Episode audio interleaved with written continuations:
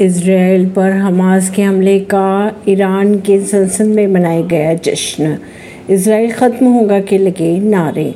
Israel पर फिलिस्तानी चरमपंथी संगठन Hamas के हमले का ईरान की संसद में शनिवार को जश्न मनाया गया और वहाँ सांसदों ने इसराइल मुर्दाबाद इसराइल का होगा विनाश जैसे नारे भी लगाए। अमेरिका मुर्दाबाद व फिलिस्तीन की चेत होंगी समेत कई नारे लगाए गए।